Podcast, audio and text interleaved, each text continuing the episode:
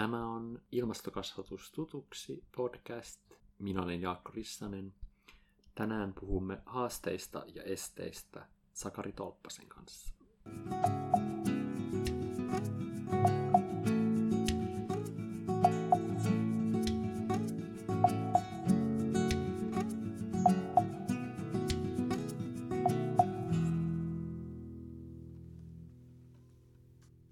Tervetuloa tämänkertaiseen jaksoon. Tällä kertaa puhumme haasteista ja eh- esteistä. Eli pohdimme, millaisia haasteita ilmastokasvatukseen liittyy. Kerrataan ilmastonmuutoksen monimutkaisuutta ja mietitään, miten se vaikuttaa ilmastomyönteistä toimintaa estävästi. Keskustelemme myös inhimillisistä esteistä ilmastokestävän elämäntavan tiellä ja huomioidaan lasten ja nuorten asema esimerkiksi perheessä. Pohditaan myös käytännön haasteita, joita ilmastokasvattaja saattaa kohdata. Ja mietitään, kuinka haasteita ja esteitä voisi ylittää tai ainakin madaltaa. Ja tällä kertaa kanssani aiheesta on keskustelemassa Sakari Tolppanen. Tervetuloa. Kiitoksia. Haluatko esitellä itsesi tässä alkajaisiksi? Joo, tosissaan Sakari Tolppanen on henkilö ja mä oon Itä-Suomen yliopistossa tutkijana Mä tein väitöskirja Helsingin yliopistoon kestävän kehityksen opetuksesta ja sen jälkeen on jatkanut sitten ilmastokasvatuksen parissa. Ja olin teidän muiden vieraiden kanssa, muutaman heidän kanssa muun muassa tätä ilmastokasvatuksen polkupyörämallia tekemässä. Ja tällä hetkellä mun tutkimus keskittyy aika paljon sitten arvoihin, arvokasvatukseen – ja myös sitten siihen, että mitä ylipäätään tiedetään, ei il- itse ilmastonmuutoksesta, vaan ilmastonmuutoksen torjumisesta ja että mitä yksilöt voisivat tehdä omassa elämässään sitten äm, ilmastonmuutoksen torjumiseksi ja niin poispäin, mutta sitten myös tarkasteli jotain tällaisia yhteiskunnallisia haasteita, mitä sen ympärillä sitten myös pyörii. Okei, kiitos. Tota, jos lähdetään ihan tämmöisestä hyvin kevyestä ja yksinkertaisesta kysymyksestä, että mikä, mikä tekee ilmastonmuutoksesta niin vaikean ongelman ratkaista? Joo, tosissaan hyvin kevyt kysymys. Ei ole ihan niin kevyt vastaus ehkä. Ja tietysti tämähän on sellainen, että tätä voisi tarkastella tosi monesta ulottuvuudesta ja, ja ehkä näin meidän tässä pitääkin tehdä. Um, tietysti mä ehkä lähtisin liikkeelle siitä, että me ollaan tekemisissä lähtökohtaisesti moraalisen ongelman kanssa. Ja tulee mieleen yksi artikkeli, psykologin kirjoittama, jossa puhutaan, että ilmastonmuutos on the perfect moral storm, eli täydellinen moraalinen ongelma tai tällainen myrsky. Ja mitä se käytännössä tarkoittaa on se, että meillä ei ole mitään yhtä suuntaa, mihin yhteiskunta haluaa mennä, totta kai me kaikki halutaan, että maailma on parempi paikka ja ympäristö voi hyvin, mutta eri ihmisille se tarkoittaa eri asiaa. Ja tietysti eri ihmisillä on myös vähän eri painoarvo sitten heidän sanomisissaan. Jos mietitään tätä globaalilla tasolla, niin voi miettiä mm. just jotain USA ja Kiinan ääntä ja valtaa versus sitten jotain pieniä saarivaltioita – joihin ilmastonmuutos saattaa kohdistua paljon voimakkaammin, mutta heidän ääni ei sitten tule kunnolla kuuluviin. Ja tietysti tätä voi myös tarkastella tällaisessa äm, tulevaisuusnäkökulmassa, että ilmastonmuutos tulee vaikuttamaan tuleviin sukupolviin enemmän kuin nykyisiin sukupolviin, mutta niillä tu- tulevilla sukupolvilla ei välttämättä ole vielä sitä ääntä. Ja äm, et on tämä ulottuvuus, mutta sitten toinen ulottuvuus on se, että me ollaan rakennettu tätä meidän systeemiä, voisi sanoa, että viimeiset 200 vuotta pohjautuen siihen, että öljy on se, millä tämä maailma pyörii, Jep. ja käytännössä nyt pitäisi päästä siitä eroon, mutta se tuntuu olevan täysin mahottomuus. Um, teknologia, vaikka se jossain määrin olisi siihen olemassa, niin se on niin kallista, että ollaanko valmiita investoimaan.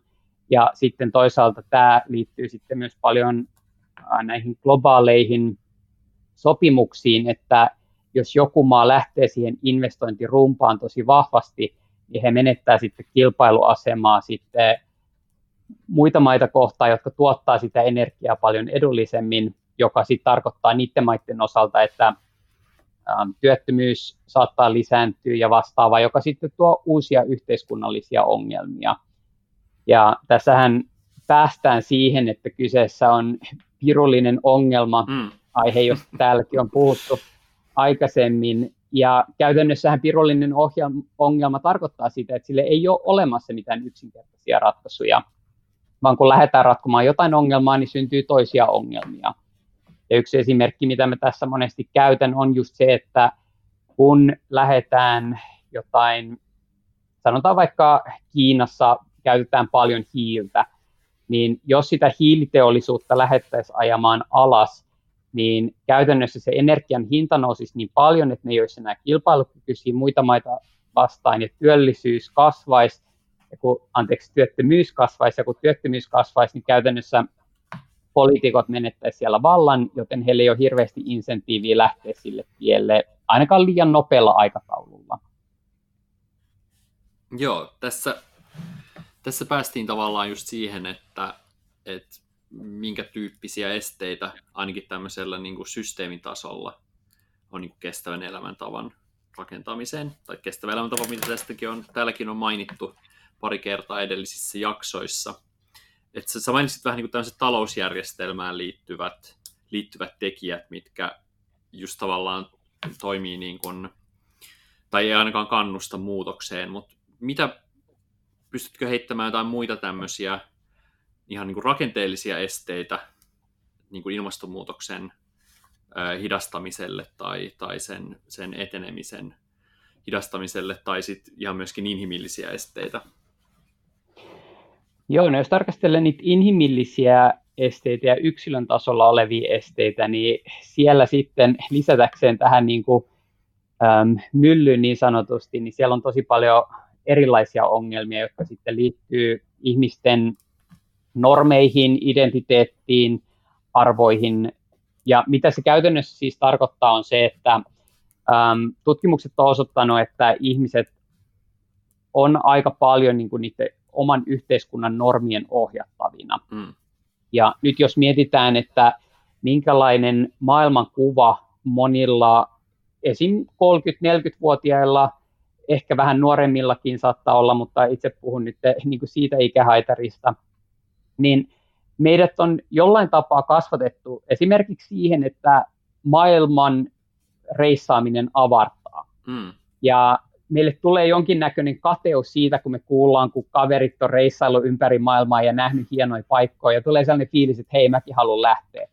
Ja onhan se siis tosi upeaa, ja mulla on ollut se mahdollisuus reissata elämäni aikana paljon, enkä ole sitä vastaan, mutta sitten kun sitä katsoo just ilmastonmuutoksen näkökulmasta, niin se on yksi tekijä, mikä sitten lisää meidän hiilipäästöjä ihan merkittävästi tai hiilipäästöihin verrattavia päästöjä.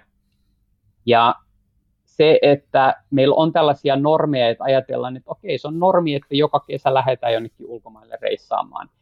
Äh, ihan yhtenä esimerkkinä, mutta sitten tietysti nämä normit liittyy paljon myös meidän ruokavalioon, siihen, miten me asutaan. Me ei olla enää kovin yhteisöllinen kansakunta siinä mielessä, että meillä olisi hirveän vahvasti jakamistaloutta tai vastaavaa. Ja mä sanoisin, että se pohjautuu pitkälti siihen, että meillä on niin paljon varallisuutta, että se kynnys sitten, ähm, sanotaan vaikka jakaa omaa autoa sen sijaan, että olisi, olisi oma auto, niin jakaa jonkun toisen kanssa auto, niin se hankaloittaa elämää.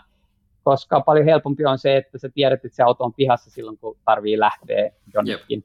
jos nyt asuu vaikka sellaisessa paikassa, missä sitä auto ylipäätään tarvitsee. Niin meidän elämä sen meidän varallisuuden takia on muuttunut niin helpoksi, että siinä on tavallaan helppo ähm, tai on vaikea lähteä muuttamaan sitä, tai se vaatii paljon tietoisia päätöksiä. Ja itse asiassa varallisuus tai se, että kuinka paljon ihmiset ansaitsee, niin sehän on yksi selkeä tekijä sille, että minkälainen hiilijalanjälki heillä mm. on. Eli se korreloi vahvasti sen kanssa, että mitä enemmän ihmisillä on varallisuutta, niin sitä suurempi hiilijalanjälki heillä on. Um, no miten tätä sitten lähtee muuttamaan? Uh, verotukset ei hirveästi monia ihmisiä houkuta. Um, tavallaan downshiftaus voi olla siinä jonkinlainen malli, mutta ei ehkä sekään, että se tulee sitten poliitikoilta, että päätetään, että nyt kaikkien työtunteja leikataan, koska se leikkaa myös tuottavuutta. Jotkut ihmiset saattaa nauttia työstään ja siitä, että pystyy tekemään 40, 50, 60 tuntia töitä, niin miksi rajoittaa heitä ulkopuolisesti? Että enemmän pitäisi miettiä sitä, että mihin se sitten pystyy kohdentamaan sen mahdollisen lisävarallisuuden sille, että se saastuttaisi luontoa mahdollisimman vähän kuitenkin. Ja tietysti sitten tämä liittyy, tämä varallisuuserot sitten vahvasti just näihin globaaleihin ulottuvuuksiin, että joissain maissa tienataan vuodessa se, mitä suomalainen saattaa tienata viikossa, niin ylipäätään se raha, mikä on käytössä, niin on huomattavasti pienempää, jolloin sitten luontaisesti siellä päästöt on pienempiä per henkilö, mutta sitten toisaalta siellä sitä energiaa saatetaan tuottaa sillä tavalla, että se ei ole kovin ympäristöystävällistä, kun ei ole tehty niitä investointeja. Joo, tämä on aina tärkeä aina tuo tämä globaali näkökulma tietysti auttaa tuomaan vähän asiat perspektiiviin tässä. Mitä sä näkisit, mitkä on niin kuin erityisesti öö, lapsiin ja nuoriin vaikuttavia? Jos puhutaan vaikka näistä normeista ja arvoista, niin että mitkä, tota, mitkä on tämmöisiä niin kuin, sanotaan nyt sit seuraavan sukupolven niin kuin, öö, tavallaan kestävän elämäntavan rakentamiseen niin kuin vaikuttavia. Että totta kai varmasti niin kuin heidän vanhempien sukupolven arvot vaikuttaa, mutta onko se erotettavissa jotain niin kuin, tämän niin kuin uuden sukupolven suhteen? Joo, mun on tutkijana vaikea tähän ottaa kantaa, koska mun käsittääkseni sitä ei ole riittävästi tutkittu vielä, että voitaisiin sanoa, että minkälaisia ydinarvoja siellä on. Et toki niin kuin mitä mediasta näkee ja vastaavaa, niin voisi ajatella, että siellä on paljon enemmän ympäristötietoisuutta ja halukkuutta elää ympäristöystävällisesti.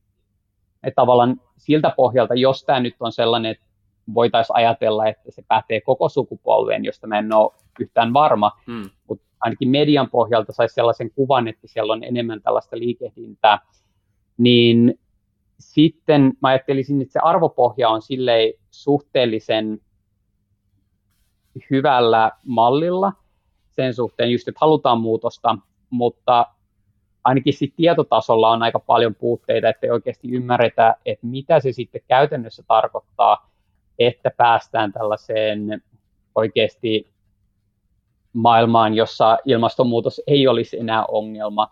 Ja sitten toisaalta se, että nähdäänkö niissäkään asioissa tavallaan sitä globaalia aspektia, että verrataanko sitä omaa elämäntyyliä vaikka johonkin samanikäiseen nuoreen, joka asuu Intiassa tai Pakistanissa tai vastaavassa maassa, ja mietitään, että no onko tämä mun elämäntyyli ylipäätään kohtuullista niin kuin globaalissa mittakaavassa ja luonnon, luonnonvarat huomioiden.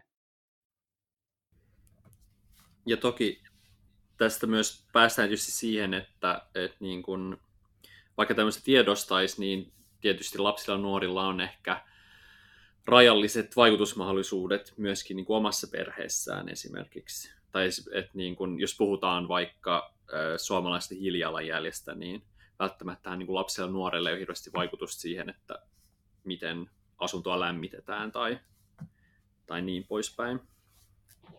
Se on, se on just näin. Ja toisaalta mä uskoisin, että on vaikutusvaltaa, vaikka ei pysty olemaan itse päättäjä, mutta pystyy vaikuttamaan päättäjiin.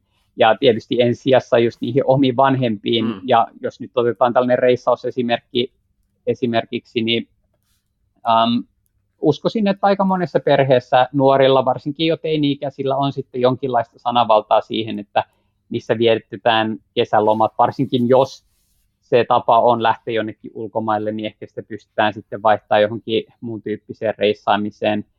Toki ne on tosi perhekohtaisia ja um, tietysti sitten siihen niin kuin oma ruokavalio nyt ainakin pystyy vaikuttamaan ja sitten um, jossain määrin liikkumistottumuksiin, että millä menee kouluun ja näin, mutta ilman muuta ne on rajalliset kyllä.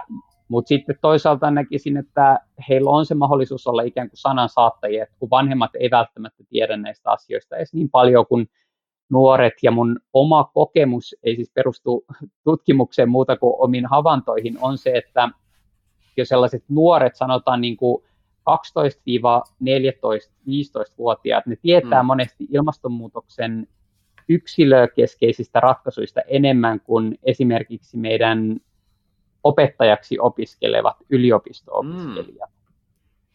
Eli siellä jossain määrin sitä tietoisuutta on. Toki tämä mun aineisto ei ole niin tutkimukseen perustuva, että voi olla, että se on niin vääristynyttä dataa, mitä mä oon huomannut, mutta kuitenkin, että siellä on niin sitä tietoisuutta siitä, että mitä yksilöt voi tehdä sen hiilijalanjäljen pienentämiseksi.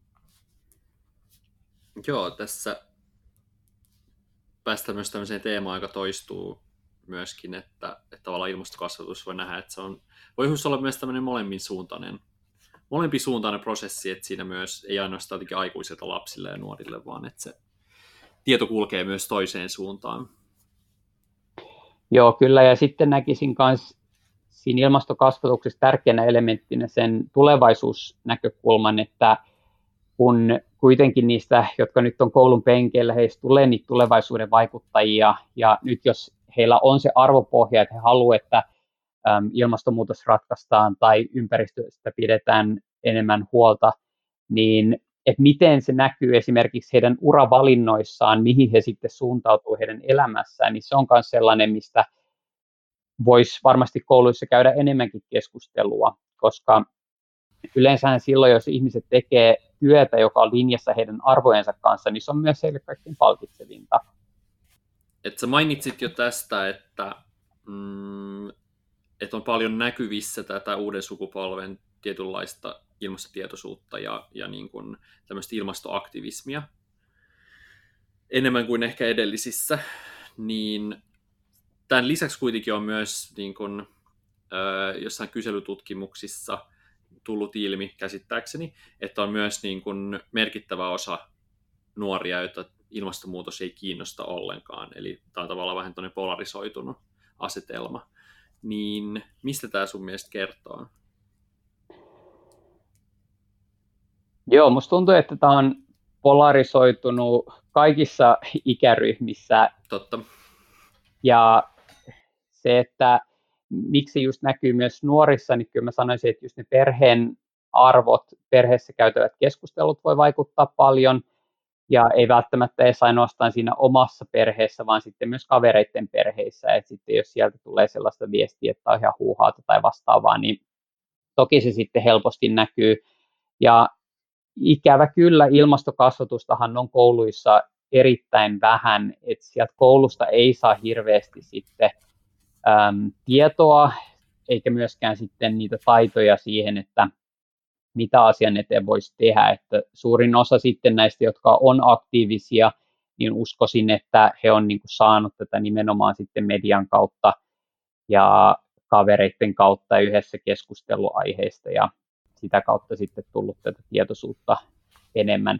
Tokihan kouluissa, en niin kuin sano sitä, että asiasta ei keskustella kouluissa ja toki en määrin koko ajan, mutta um, se, että niin kuin oikeasti paneudutaan syvällisemmin siihen aiheeseen ja niihin ratkaisuihin ja vastaavaan, niin sellaista on harmillisen vähän. Ja itse asiassa se helposti johtaa, kun mainitsin siitä, että nuorten keskuudessa näyttäisi olevan tällaista äm, aktiivisuutta, niin se, mikä mua vähän huolettaa, on se, että kohdistuuko se aktiivisuus kuitenkaan niihin oikeisiin asioihin. Hmm. Ähm, tarkoittaen sitä, että en haluaisi nähdä, että se menee vain sellaiseksi käsien heilutteluksi ja muiden syyttämiseksi, koska on paljon asioita, jota, joilla ei niin kuin ilmastonmuutoksen kannalta ole niin hirveästi merkitystä verrattuna sitten muihin asioihin. Et sanotaan vaikka se, että muutetaan joku energiajärjestelmä, niin se on paljon isompi ja merkityksellisempi teko ilmastonmuutoksen hillitsemisen kannalta kuin vaikka se, että me äh, kierrätetään tehokkaammin tai niin poispäin. Kierrätys toki sitten auttaa moniin muihin ympäristöongelmiin.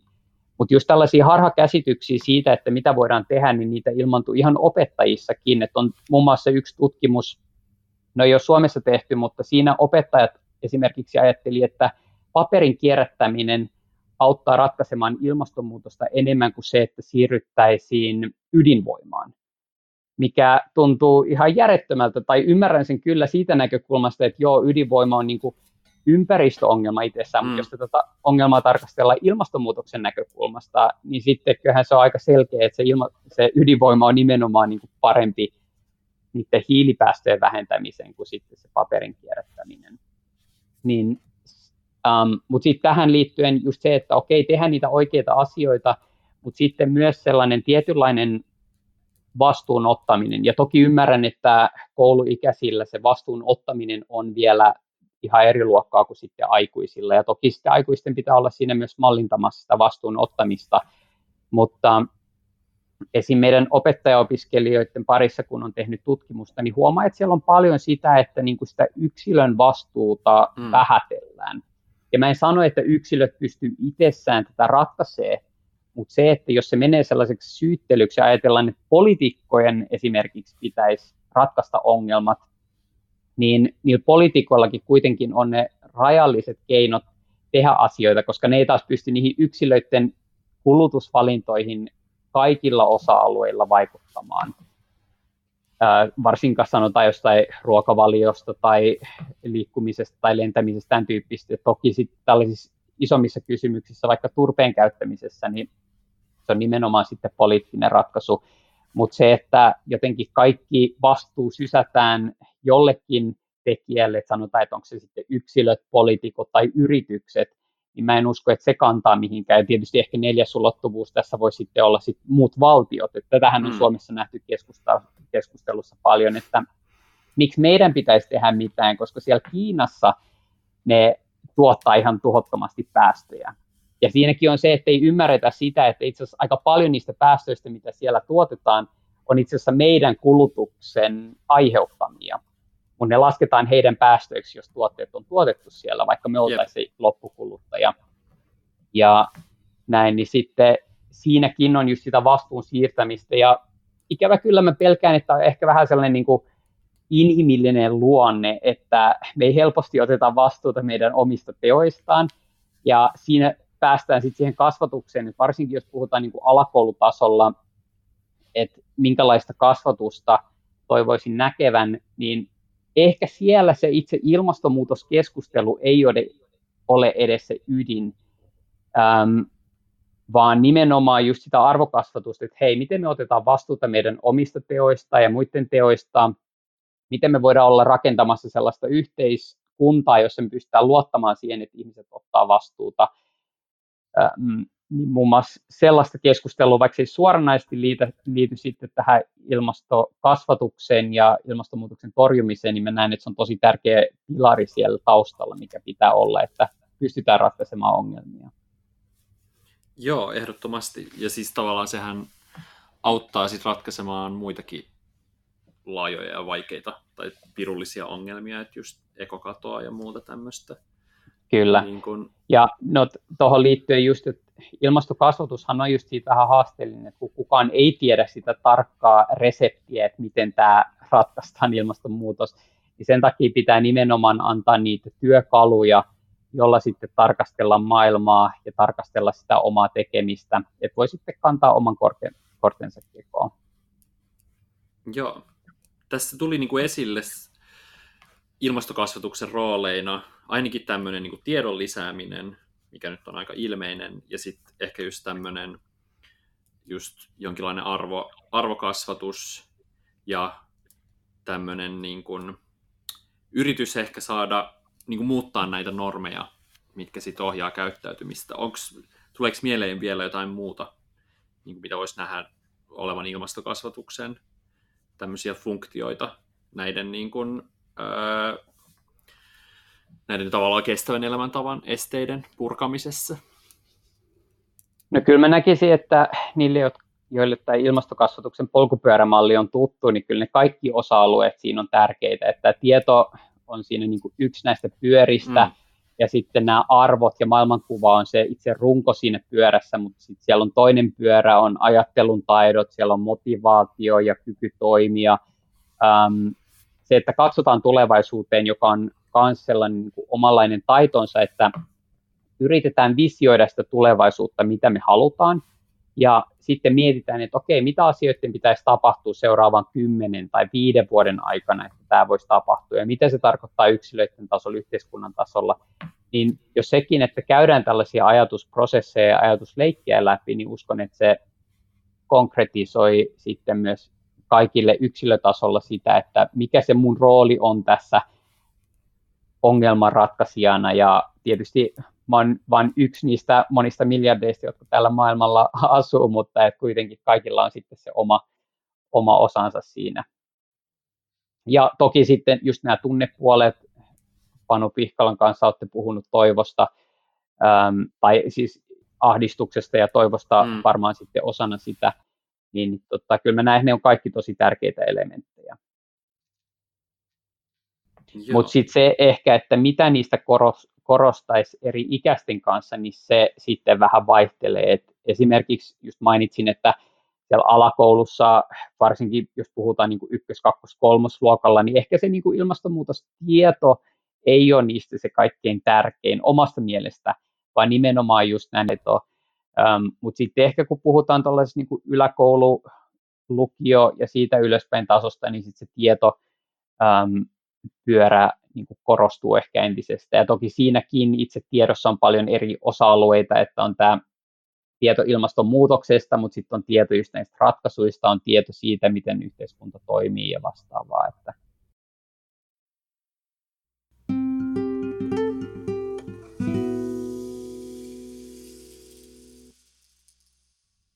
Joo. Tota, tässä just oli puhetta siitä, että, että miten vaikeaa se on just luoda tämmöistä ikään kuin tasapainoista kokonaiskuvaa asioista ja että miten just esimerkiksi just tietynlaiset niin yksilölliset ää, valinnat voi, voi korostua ehkä, ehkä liikaa, mutta toisaalta myös yksilöllinen vastuu sit saattaa olla niin kuin alikorostunut, niin mikä, mikä tähän auttaisi tämmöiseen, tai mikä auttaisi rakentamaan just semmoista, niin kuin, semmoista tasapainoista kokonaiskuvaa? Joo, sen kun tietäisin ja varsinkin se, kun osaisin laittaa käytäntöön, niin meillä ei ole enää ongelmaa. tota, joo, siinä on kyllä niin monta tekijää, että mä en osaa siihen sanoa mitään, tai jos me jotain sanoisin, niin se voisi olla ihan yhtä pätevästi väärä kuin oikea vastaus. Ähm, että tämähän on just se, minkä kanssa koko ilmastokasvatuskentällä ja koko ilmastonmuutoskentä laajemminkin kamppaillaan, että miten me saadaan tämä ongelma ratkaistua, miten me saadaan yksilöt toimimaan, yksilöt ottamaan vastuuta ja toisaalta miten me saadaan heidät myös vastuullistamaan sitten poliitikot ja miten poliitikot neuvottelee muiden maiden kanssa sille, että päästään yhteistä suuntaa kohti, niin äm, siinä on niin monta elementtiä nuanssi, että mä en ehkä siihen osaa tämän podcastin puitteissa vastata. tota, joo, ihan siis äh, ihan hyvä, hyvä vastaus epäreiluun kysymykseen ehkä. Tota, mutta jos mennään tämmöisiin vähän niin kuin käytännön asioihin, niin tässä siis kuitenkin niin kuin jonkun aikaa on Suomessakin harrastettu no siis ympäristökasvatusta pidempään tietysti pari vuosikymmentä. Ja tota, et, mitä, sano, mitä hän sanoi sitten, että tavallaan on jotain kokemuspohjaa, niin, niin mitä tämmöisiä käytännön esteitä on ilmentynyt? Ja mitä, miten niitä on esimerkiksi ratkaistu, mitä vielä on jäljellä, miten niitä voisi ratkaista, jos lähtisi tavallaan semmoiseen enemmän tämmöiseen niin kuin rohjuuritasoon tai miettimään näitä konkreettisia juttuja että jos miettii ihan niin kuin luokkahuoneessa tai, tai sitten vaikka jossain niin kuin vapaa-ajan harrasteissa, niin Joo, kyllä ehkä niin kuin yhtenä sellaisena tukipilarina mä ajattelisin just sen reflektointitaidon, joka liittyy sen pyörän, niin kuin toi, niin kuin meidän pyörämallissa on se ajattelun taidot pyörä. Ja reflektointitaidoilla tässä nyt tarkoitan sitä, että kukin yksilö ensinnäkin vähän hahmottaisi sitä omaa hiilijalanjälkeä, mistä elementeistä se koostuu, ähm, miten se vertautuu muiden oman ikäisten hiilijalanjälkeen mm. tai muiden eri puolilla maailmaa asuvien hiilijalanjälkeen. Ja onko siinä jotain, mistä pystyisi, niin kuin, miten sitä hiilijalanjälkeä pystyisi vähentämään. Um, toki tämä on vain yksi niistä monista jutuista, mitä ajattelisin, että just koulumaailmassa voisi ja pitäisi tehdä enemmän, mutta tämä koko hiilijalanjälki-konsepti on jossain määrin jäänyt sellaiseen niin, tota, hämärän peittoon. Mun käsityksen mukaan voi olla väärässä, mutta tiedän, että ainakin monissa kouluissa ei niin kuin, ole mitään puhetta siitä. Ja jos miettii meidän yliopisto-opiskelijoita, niin aika harva heistä on kuitenkaan tehnyt elämänsä aikana hiilijalanjälkeä siinä vaiheessa, kun hiilijalanjälkimittausta siinä vaiheessa, kun mm. on vaikka 20 tai 25. Um, ja toki jos ei ole niin sitä konkreettista juttua, mihin peilata ja reflektoida, niin on vaikea sitten myöskään miettiä, että mikä niissä omissa yksilön teoissa voisi sitten olla sellainen, mitä voisi lähteä muuttamaan. Ja tässä nyt mä en halua niin ylikorostaa sitä yksilön roolia. Mä siis hyvin tiedostan sen, että yksilö on vain yksilö eikä pysty tekemään kuin se rajoitetun osan, mutta mä jotenkin sidon sen siihen vastuun ottamiseen ja ajattelen, että me ei voida missään asioissa vastuullistaa muita ihmisiä, jos me ei olla itse valmiita ottamaan vastuuta. Tai se on vastuutonta tehdä sitä. Ja sitten jos miettii sitä, että vaikka keskiverto suomalaisen hiilijalanjälki on joku mitä 10-11 tuhatta kiloa, ja sitten vertaa johonkin intialaiseen, jossa on niin kuin kuudesosa siitä. Ja okei, okay, Kiinassa siellä saattaa olla joku 7000, mutta siinäkin on paljon sitä, että äm, sin, niin kuin osa niistä on tosissaan niin kuin tuon, tuontimateriaalina sitten ulkoistettu länsimaihin ja näin poispäin. Ähm, okei, okay, sitten jos lähdetään niin kuin yksilötasolla vertaa hiilijalanjälkiä, niin sitten on vaan myönnettävä, että meillä suomalaisilla on tosi korkea hiilijalanjälki. Ja okei, tässä yhteydessä moni sanoi, että no, että asutaan kylmässä Suomessa. Se on totta, mutta vaikka verrataan ruotsalaisiinkin, niin siihenkin nähden mm. meillä on korkea hiilijalanjälki. Um, että on paljon sellaisia juttuja, mitä mun mielestä yksilötasolla voidaan tehdä, ja tutkimusten valossa ihmiset vois 30-40 prosenttia vähentää omaa hiilijalanjälkeä ihan nykyisellä infrastruktuurilla, mitä on jo olemassa. Tämä toki pätee aikuisiin, että sitten lapsilla ja nuorilla on sitten vähän eri, eri skenaario, mutta jo se, että silloin nuoresta pitäen lähdetään reflektoimaan sitä, että äm, mitä voisi tehdä se hiilijalanjäljen pienentämiseksi, tai ehkä heidän tapauksessa, että mitä mä voin tehdä mun elämässä, sanotaan seuraavan 10-20 vuoden jaksolla, että mun hiilijalanjälki ei nousisi koska heillähän se lähtökohtaisesti on jo aika alhainen, mm. koska ähm, liikutaan nuorempana helposti enemmän pyörällä ähm, ja ei reissata niin paljon, paitsi tietysti jos vanhempien mukana reissataan, mutta jos miettii vaikka yliopisto-opiskelijoita, niin heidän hiilijalanjälkehän on noin puolet siitä, mitä keskiverto suomalaisella on.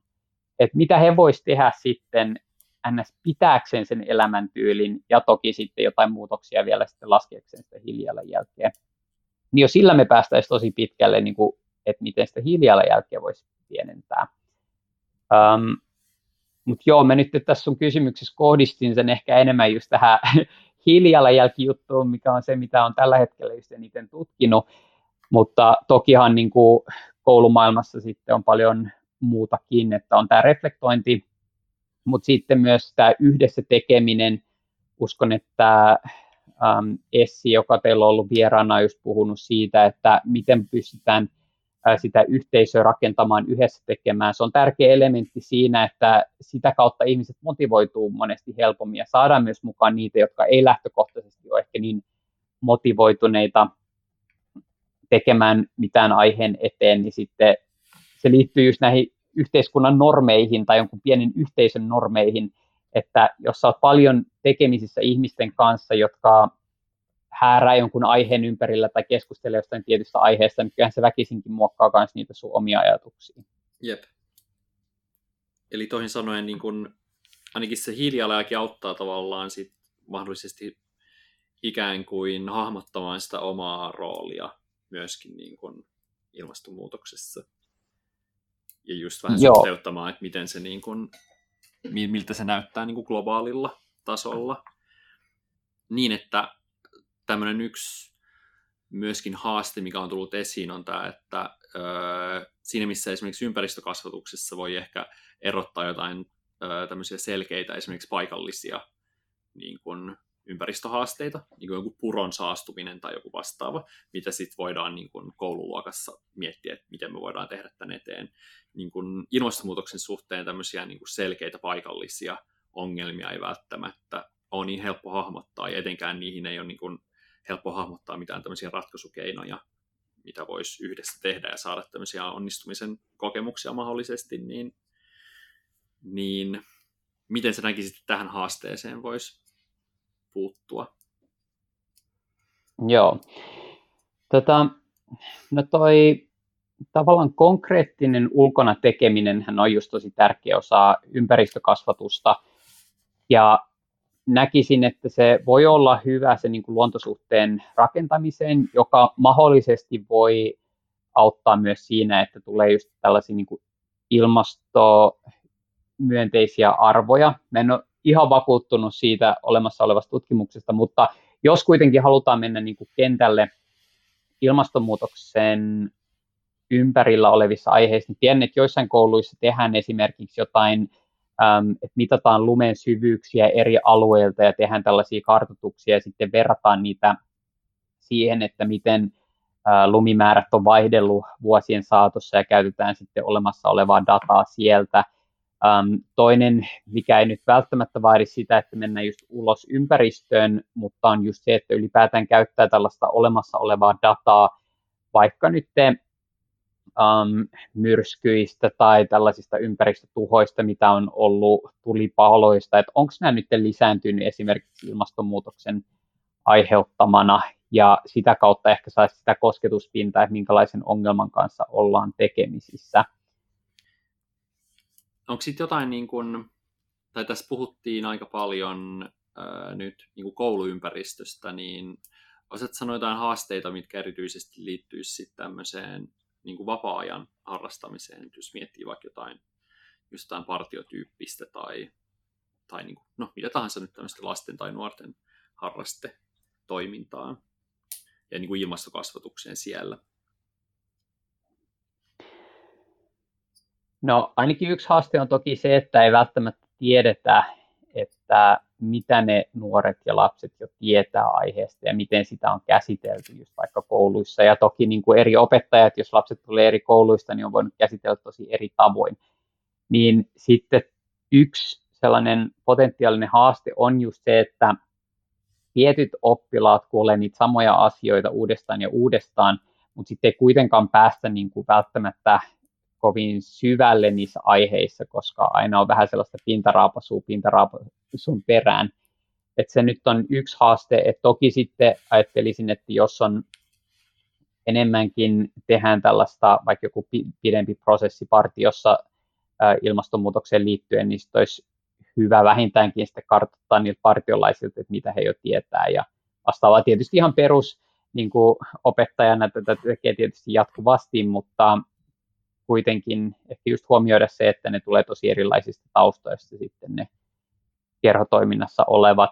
Ja mikä nyt tietysti ei nyt ehkä partioon suoranaisesti kohdistu tai mihinkään muuhunkaan yksittäisen kerhotoimintaan tai tällaisen vapaa-ajan toimintaan, niin on kuitenkin se, että, että just siinäkin on hyvä miettiä sitä liikkumista. Et siis sille, että jos mietitään, että halutaan rakentaa luontosuhdetta, No mä itse asun tällä hetkellä Joensuussa, niin se on aika helppo mennä vaikka luokan kanssa jonnekin luontoon. Mutta sitten jos asuukin jossain pääkaupunkiseudulla, niin se ei olekaan ihan niin helppoa ainakaan sitten mennä jonnekin umpimetsään. Että mikä se on, onko se niin plus minus nolla sitten, että siellä käydään, jos joudutaan reissaa tosi pitkän, pitkän matkaa ja näin, niin sitten ajattelisin, että just ilmastonmuutoksen kannalta on ainakin hyvä käydä sitä keskustelua, mm. että miksi me nyt mennään tänne luontoon tällä bussilla tai millä mennäänkään sitten, ja että miten sitten mahdollisesti vaikka niitä matkoja voi kompensoida tai vastaavaa, että ottaa sen niin kuin ilmastonmuutoksen siihen koko prosessiin mukaan. Niin ja sillä että käytäntöjen pitää olla sitten niin kuin sillä yhdenmukaiset sen opetettavan sisällön kanssa, tai että se pitää olla johdonmukaista sen toiminnan. Joo, kyllä. Joo. Tota, öö, tuleeko mieleen vielä jotain, mitä haluaisit tuoda esille tässä? Tota, jotain käytännön vinkkejä tai, tai vastaavia? Joo, tota, tämä on just sellainen aihe, että tästä voisi puhua tosi paljon ja tietysti itse kun on moni näihin haasteisiin perehtynyt ehkä vähän liiankin syvällisesti, niin sitten kuitenkin aina haluaa just sen, että, että pitää mielessä sen, että tässä on niin kuin ratkaisun mahdollisuuksia. Ne ei ole helppoja, mm. mutta se, että kun ne tiedostaa ylipäätään, että, että mitkä ne haasteet on, niin mä pidän sitä tosi tärkeänä sen suhteen, että pystytään löytämään niitä ratkaisuja. Ja esim. meidän polkupyörämallista jotkut arvioitsijat miettivät, että pitäisikö niin kuin nämä haasteet puoli jättää kokonaan pois niin kuin omana osanaan, että kyllähän ne niin kuin on sisällytetty osittain näihin omiin, äm, vaikka just niin kuin toimintaan ja vastaavaan, mutta ajattelisin, että näistä haasteista on myös hyvä puhua sen takia, että se sitten konkretisoi sitä, että heitä on oikeasti tosi iso ongelma, johon ei riitä sitten sellaiset niin kuin pienet nuanssit, muutokset elämässään. Ja miten se sitten just niin kuin toivoisin, että heijastuu sinne koulumaailmaan, on just se, että tämä ei ole sellainen juttu, mikä on irrallinen muutaman tunnin sessio, että käsitelläänpä nyt ilmastonmuutosta, vai just niin kuin sä sanoit, että olisi läpileikkaava teema sitten, joka mm. tulisi monessa eri yhteydessä esille. Ja sekin, että kun koulussa on just näitä monialaisia oppimiskokonaisuuksia, joissain kouluissa yksittäinen viikko tai sitten joissain tällaisia projektiluontoisia, niin mun mielestä ei haittaa, että vaikka joka vuosi tai ainakin useammin olisi just ilmastonmuutokseen liittyvä teema, koska teemassahan mm. riittää käsiteltävää. Mutta tietysti kouluissa helposti tulee se paine, että okei, meillä oli tämä teema viime vuonna, että valitaan nyt joku toinen teema. Mutta miten jos sitä samaa teemaa käsittelisi toisesta näkökulmasta, että oikeasti päästään sitten lähemmäksi sitä niin kuin ydintä sekä siinä niin kuin ongelmassa että sitten niissä ratkaisuissa, niin toki ymmärrän, että on niin kuin paljon juttuja maailmassa, mitä pitäisi käsitellä ja se vaikuttaa sitten näihin valintoihin mitä teemoja käsitellään, mutta jos tälleen globaalisti miettii, niin kyllähän tämä on yksi isoimmista haasteista, mitä meillä on ja sen takia en ajattelisi sitä koulussa ainakaan yhtään liikaa käsitellään. Jep. Mutta on, toi on itse asiassa just kiinnostava näkökulma, että tavallaan tämän ongelman monimutkaisuuden voi kääntää myös tavallaan eduksi siinä, että sit sitä voi tarkastella myöskin niin kuin ilmiönä hyvin monista eri, eri näkökulmista. Mm, kyllä. Yes. No mutta musta tuntuu, että siinä meillä ei ehkä aikaa enempään. Et, tuota, kiitos, kiitos paljon. Hei, kiitos. Oli mukava olla.